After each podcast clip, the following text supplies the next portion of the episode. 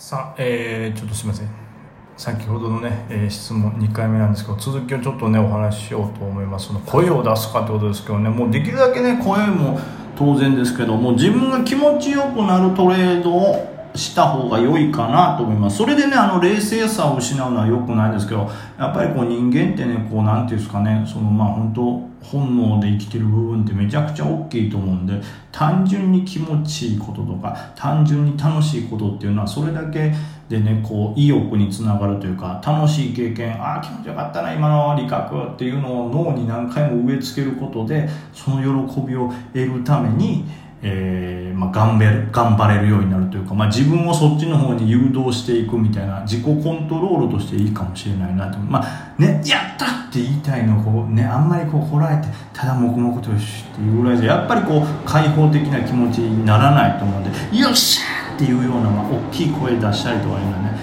いいと思います非常に。はい。まあそれだけにかかわらず自分が本当にトレードしてうまくいった時こそこう気持ちよい思い出が体に刻み込まれるように脳のこうシワとして残ってももうそのもうエンドルフィンなりアドネラリンなりがじゅわっと出てもそのその気持ちよさでも株やめられないよって中毒になるような状況に追い込んだらより頑張れるようになると思います。はい、えー、次ですね。落ちぶれてすまんさんがえっ、ー、と同じこの前のやつですけどちょっとねまあ銘柄銘柄名を言わなかったのはというちょっとお話がありましてえ質問に答えていただきありがとうござチェンコです。おそ、まあ、これわかるけどお世話になっちゃおりますもうめちゃくちゃ短いから あんまり無理しなくていいよ。本当。無理ね。無理はしないで。はい。えー、銘柄名を言わなかったのは煽っているとか買わせようとしていると思われたくなかったので書きませんでした。まあ本当にありがたい心遣いだと思います。まあまあでも僕ぐらいのね、えー、影響力だとそのねあれですからあんまり煽りとかにならないですけど、まあ、確かに銘柄名を聞くとその俺がこの銘柄いいって言った時に、あ、あれ俺が言ったから梅木満たしたやって思われるのが嫌なんでねそれは言わない方がいいかもしれないですね。でまあだからもう今回も読まないでおきましょう銘柄名はね、えー、まあ1年前の梅木さんにこだわるのは資金がその時に近いからですと。梅木さんの神回答で気づきましたがどうやら私はアウトを考えてないから迷いが生まれて理覚ができないんだと思います。不透明な質問にナイシュレシーブ。ありがとうござチェンコと、えー、PS トレーダーとして梅木さんと芸人としての梅木トレーダーとしての梅木さんと芸人としての梅木さんのギャップ毎回楽しましてもらいまチェンコめちゃくちゃ読みにくい、えー、破壊し墓石男のちょうどいいクオリティの低さがツボすぎて爆笑頑張っチェンコいやもうすごい長文なんですよこれこの方ね。もうほんと20行30行ぐらいあるんじゃない？もうそんなに俺のこれに時間かけるんやったらその分株の勉強した方がいいって。ね。なのでちょっとなんて言うんかな。無理せずねそのはい思います。あんまり無理しなくても大丈夫ですから何て言うかな。そう。僕にはもっと雑な言葉で聞いてもらっても大丈夫ですから、はい、気にせずトレードの方に時間をかけていきましょう、えー、届いてる質問は今のところあと一つですね、えー、まあ、俳優志望さんまたもういつも、はい、皆さんありがとうございます。本当に。梅木さん、えー、昼間のラジオで質問に答えていただいてありがとうございます。いえとんでもないです。えー、梅木さんのおっしゃることはガリクソンさんがラジオやブログで言及していたこととかなり近いものがあり疑問なのですが梅木さんは株の勉強をガリクソンさんと一緒にしたのでしょうか？ということで、まあ、これは一緒にはしておりませんただまあ本当にねあの仲の、まあ、仲の良いって僕から言ったらもうそんなねおこがましいというか僕なんかはガリさんに比べたらもう本当に賠償なくだらない存在でございますからそんな、はい、仲のいいと言えるほどの僕は立場ではないですけどあのお話ししていただいてですね、まあ、ガリさんとはね本当にあのいろいろなんていうんですかねお話しする機会も多いのでやっぱり株についてねお話しすることも多かったんで自然と何ていうんですかねお互い多分こう疑問あることがぶつけ合った時とかに出た答えっていうのがね似た答えだったりえー、その答えによってあそれが正解なんかなということでスタイルが似ていった部分もあるでしょうしまあその辺が一緒やからある程度こうねあのラジオとかしてて気が話が合うっていう部分もあるでしょうしあとはまあそのね単純にあんだけ毎日2人でラジオやってたらね、えー、まあ、僕はガリさんのトレードやっぱ意識しますしガリさんのトレードをこう見ながら僕なりにやっぱりこういうとこ入ったらうまいなすごいなっていうところは研究してますからそれをできるだけね自分の中に取り入れようともしてますからそれで手法が似てるっていうのもあるでしょうね。ただまあ本当にあのね、ここにも書かれてますけど僕は中長期ガリさんは短期時間軸の違いはあれど考え方はほぼ一緒だったのでと。いうことでまあ本当にでもこれって株に対する考え方の基本っていうとこではあると思うんですよね僕とかガリさんが言ってることっていうのは。なんで時間軸とか銘柄によってそれをどういうふうなスピードでスピード感でやるかとかっていうのが変わるだけで基本的にはチャートの読み方板の読み方とかでやっぱどれぐらい、注目であるか、加熱してるかっていうのはもう全てどの時間軸であっても、えー、まあ、どのトレード手法であっても基本的なことなんで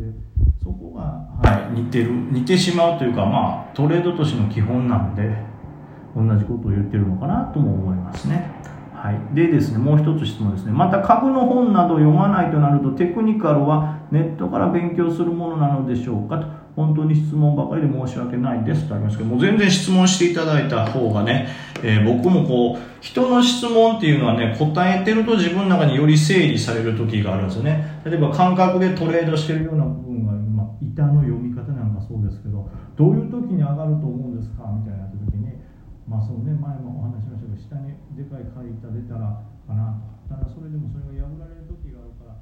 破られたらダメですよねとかあと思い返しながら喋ることで自分の中に新しく一個理論がね確立されたりもするんでこういう質問していただくのは本当にね自分の勉強にもなるんでありがたいですね。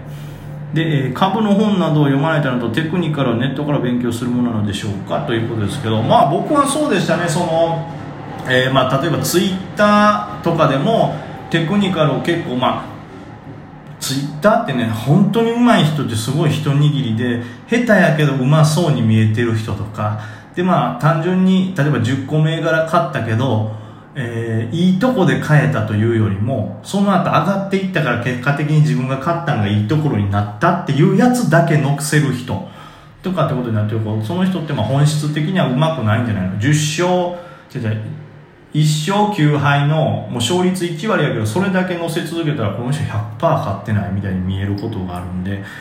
そのい上手い人を見抜くっていうのが非常にちょっと難しくはあるんですけどそれでもやっぱり中には本当に上手い人がいてそういう人がたまにチャートを載せてこういうとこだから反発したんだよみたいなことをまあボソボソ一人でねツイートしてはるのがあるんでそういうのを見て勉強したこともありますしあとはやっぱりあの基本っていうのは一応勉強しておいた方がいいかなと思いますね。いわゆる逆田語法とか言うんですが僕もあれに関してこう細かいこういうのはなんて言うんですかね、えー、強いこれから買われるというサインだとかこれは弱いから売られるっていうサインだっていうぐらいは覚えてるというかまあこれが、まあ、ある程度頭入ってます。これが明けの明星って言うんだとかこれが赤三平だとかなんかヘッドショルダーとかダブルトップダブルボトムみたいなまあやっぱりいきなりねその本だけ見てたら頭に入ってこないですしそこら辺の名前はもうもっと難しいのもいっぱいあったんでなんか覚えてないですけど基本的にその本を見てある程度の知識を頭に入れた上で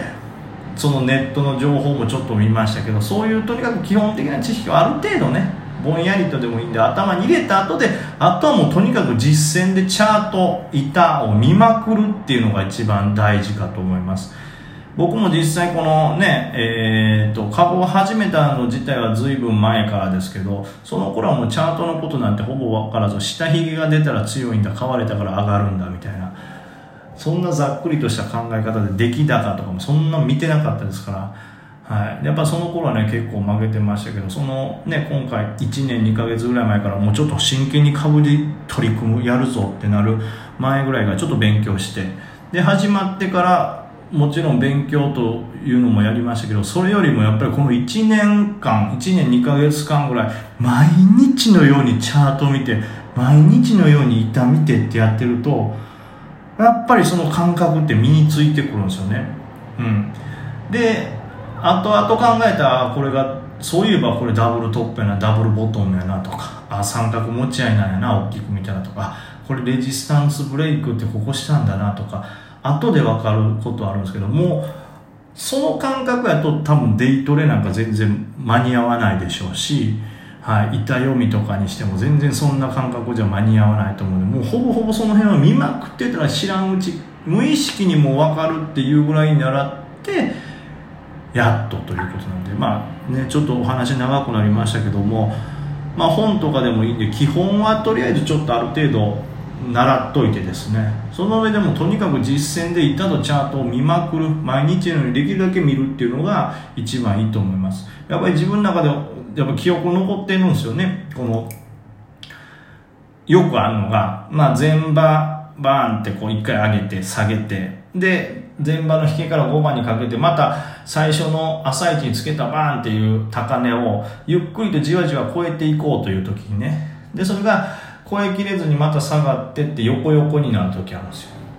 でそういうチャート見た時に